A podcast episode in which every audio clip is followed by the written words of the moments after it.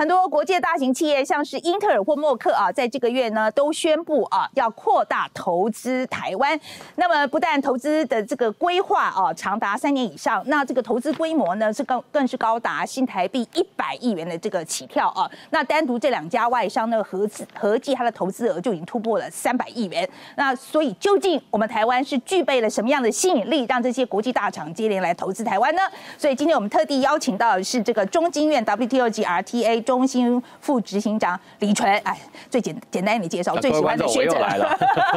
好了，来先讲一下哈，这个英特尔啊，这个执行长基辛格，对不对？他叫基辛格。那他以前是有批评过台湾呢，他说他台湾是这个不稳定的地区。OK，那美国应该要多多支持自家的厂商嘛，哈。那可是他这个月亲自来，还大战台积电，所以你觉得这中间这为什么会产生这个变化？第一个，我觉得他是他是这个完美的商人的展现。的，因为他在美国说的话那些话，包含他以前说美国的补助为什么要给外国企业，还有人开玩笑说 TSMC 那个 T is not US is Taiwan 哦，为什么我们纳税义务要给外国企业？他定义的外国企业就是总部不在美国的，都是外国企业。这 Intel 他就是这个人讲，然后后来又再加码，直接指的说啊，台湾就是这个台积电生产的晶片的所在地，台湾是一个不稳定的地区，哈。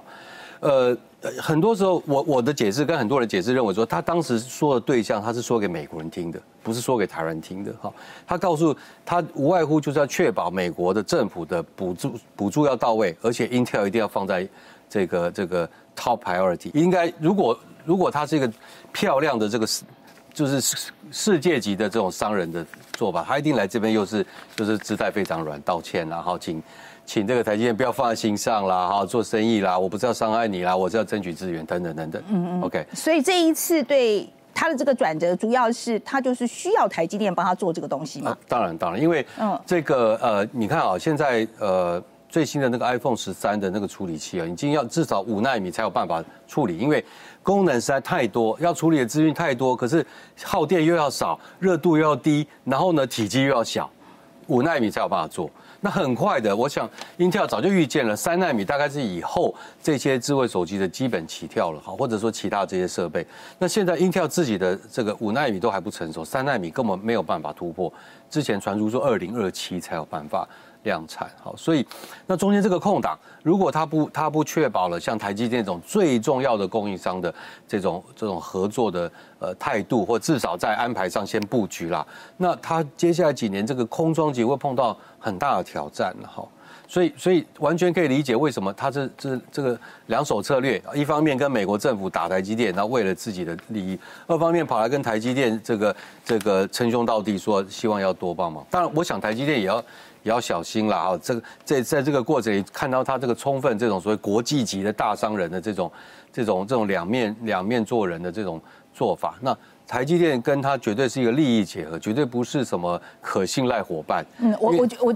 我我觉得基本上我们不用帮台积电。担太多心，能走到这一步，我觉得他们应该也是没有错，没有错。他们对对付这种大，就是很强大的对手是家常便饭这样。不过我想要知道，就是说台积电啊，呃，有没有可能呃，就是说他我呃，这次基辛格来嘛，他是为了三纳米的这个产能特地来到台湾嘛？那所以有没有可能真的比较苹果来设立专线代工生产？当然有可能。看看第一个要不要专线，完全是看，这就好像我们去看诊一样，你愿意付五千块挂号费，你就有 VIP，你就有专门人服务，你就有专门的整间。OK，同理，好金银子订单，好这个预算拿出来，当然愿意。但是我们要知道，专线就是资源的这个占用，所以如果当你的订单量不够。或者说你这个金额不够，或者更更重要的是你后续的这个可持续性不够的时候，那这个专线对台对台积电或任何企业来说就是一个浪费。好，所以其实能不能设的关键，其实在看 Intel 有多少能耐，可以下多少单，然后得到这种 VIP 这种排他的独占的这种服务。好，那有专家，这个是指半导体分析师叫柴焕新啊，他说呢，他觉得他有可能是为了要干扰台积电的这个布局，所以说呢，就是呃，所以才有这么一招。所以你觉得是有可能吗？他他对台积电有需求这一个部分是千真万确的。好，那他这个分析师讲的这种什么呃烟雾弹或什么扰乱布局，可能在台湾是他过去对台积用台积电作为一个攻击对象这这些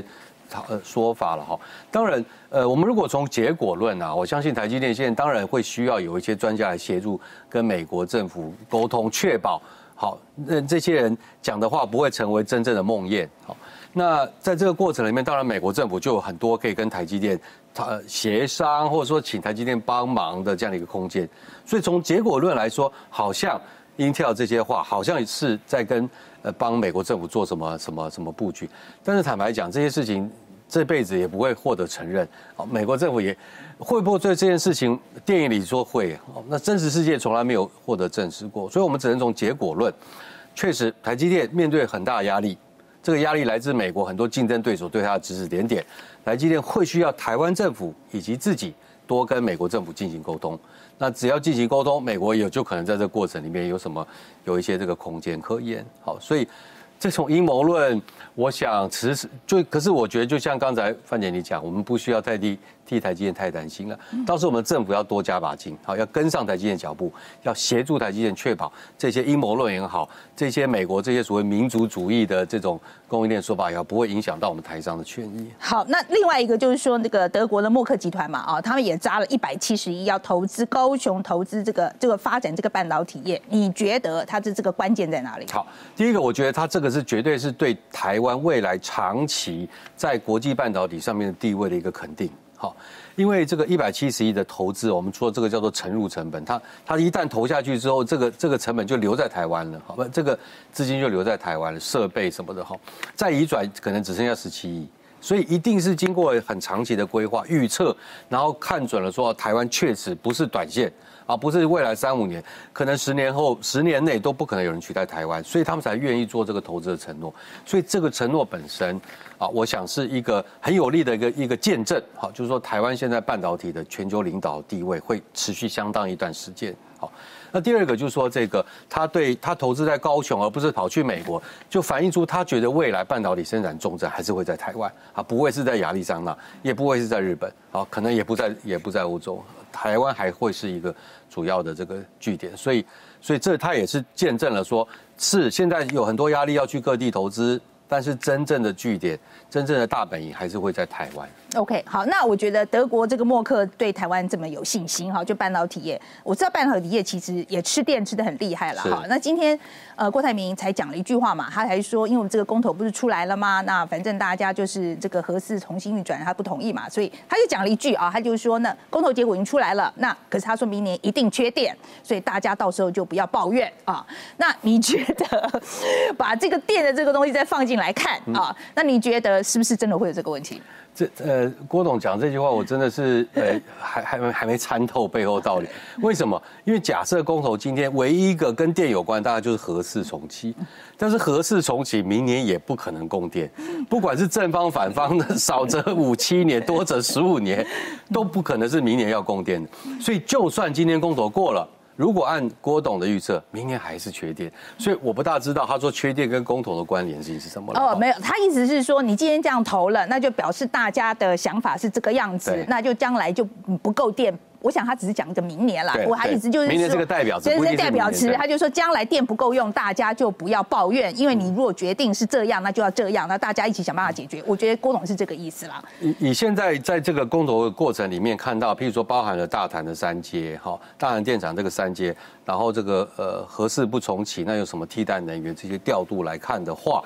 呃，台湾的能源按照经济部说法是够的。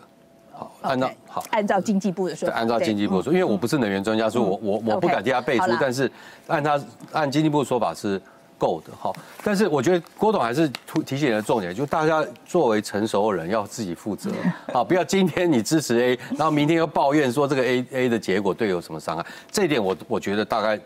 是是有它的道理的。OK，那既然讲到我们讲到电啊，好，讲到这个碳足迹这个东西，有人又在讲说，这次减少碳足迹其实是很多半导体业到台湾来投资的原因之一。嗯嗯，这个这个我听不懂哎。好，呃，footprint 就是呃，现在都全世界，包含台湾，应该都很重视这个减排嘛，碳排放。那碳排放，它现在有个概念，就是说，譬如说我的产品要从台湾制造送到欧洲去，那我坐轮船，那这个过程里面就是这个产品的碳足迹，就是你这个足迹里面的碳排放，把这个航运什么都算在这个产品的里面，所以碳足迹是有成本的。好，那这个碳足迹当然越短，比如说你跨两步跟跨两百步，那个税是不一样，那个成本是不一样。所以这个，呃，这是一个 Mer 这这些思维在谈的，可能是它要贴近它的客户，就是台湾的半导体，因为它是材料嘛，哈，贴近台湾的半导体生产，因此它的它的碳足迹会比它在譬如说欧洲生产再送过来来的短很多，好，所以。它反映出来就是碳足迹，就意味着未来的越来越多生产活动会贴近于市场跟消费者所在。这个消费者可能是 B to B 的业者，也可能是一般的这个社会的市场。所以，呃，这呃供应链改组这也是一个原因，就是要分散。好，我未来。过去都集中在一个地方，送到全世界。未来把它分散到靠近消费者所在，来减少这个碳足碳足迹的影响。那欧盟是在七月就公布的这 CBAM 是不是？然后呢，他就说，你觉得它的影响会在哪里？还有这个 COP twenty six 啊，就是气候峰会，它这个决议，还有各国它都在设定啊零这个近零碳碳排放哈，它这个目标，你觉得有什么关联？好，这这这几件事情是紧密相关的哈。呃，英国呃，对不起，欧盟这个 C ban 呢，它它全称叫做这个呃边境碳调整机制。好，那他在谈的就是说，呃，欧盟实施碳定价制度已经十几年了。所谓碳定价，就是你的排放是有一个价格，排越多就越贵啊，然后会给你一些排放量，你排完了，你就要去在市场交易跟人家买来。好，那这个他用这个买的过程也鼓励大家减排，所以像像那个 Tesla 的欧洲厂，因为它排放很少，它有很多配额可以卖。他卖的钱的营收是他很重要一个来源，啊，用这个来鼓励减排。那这个很多国家没有这样，台湾到目前都没有实施，日本也还没有。反正制造业为主都不想做，因为这会增加成本。那欧盟抬头一看，说：“哇，我的企业负担这么多，那只有我在救地球，那你们还在继续排碳，这样不行。”所以他说：“这样子，如果 A B 像台湾，你自己没有碳定价，你的产品送到欧盟的边境，那如果你是他有个清单哈，高污染清单的话，我就要给你扣个税，来补偿，让你愿意在国内去做减排。好，所以欧盟的概念很简单，就是说，如果台湾实施碳定价，那你的产品送去欧盟的时候，他还可以把你扣抵，说不定你一毛都不用交。”啊，如果你不做看定价，你就要把所有税交给欧盟。所以简单逻辑就是，要么就交给你自己国家去做减排，要么就交给欧盟。那它其实是创造一个诱因，让让各国政府想想，不对，那既然如此，对我当然想要把这个税留下来。所以呢，像台湾现在开始就变很积极，在跟产业沟通，准备要开始实施这个碳定价。日本也在做，中国其实有几个省份，澳澳洲也是开始就开始做这种试行。这种这种我们叫试点的这个方案，所以它你看它它是二零二三开始申报资料，二零二六才会生效，但是现在已经促进就是开始启动各国要去加速碳排放定价的这个诱因了，所以所以他的道道德高地，他站在道德高地往下看，啊，虽然有人说他这个是有保护主义啊，有歧视，但是因为他在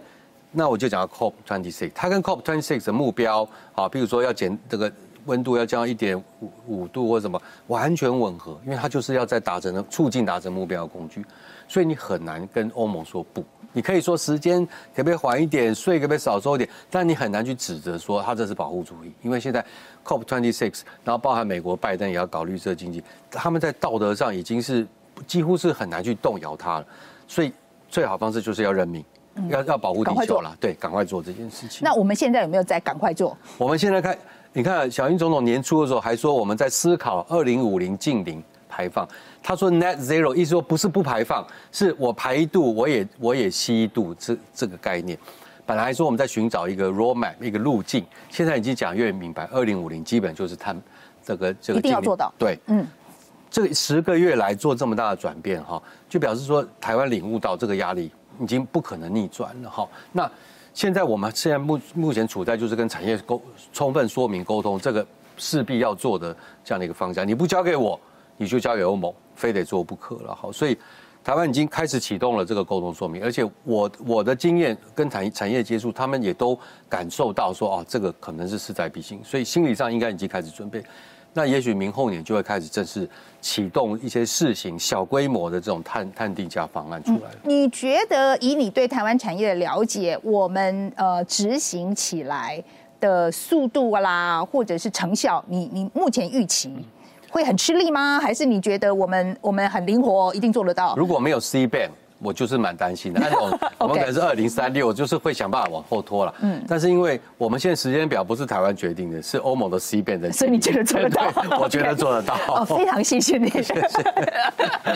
OK，二零二六以前我们一定要开始启动。OK，好，今天非常谢谢李春，谢谢，谢谢。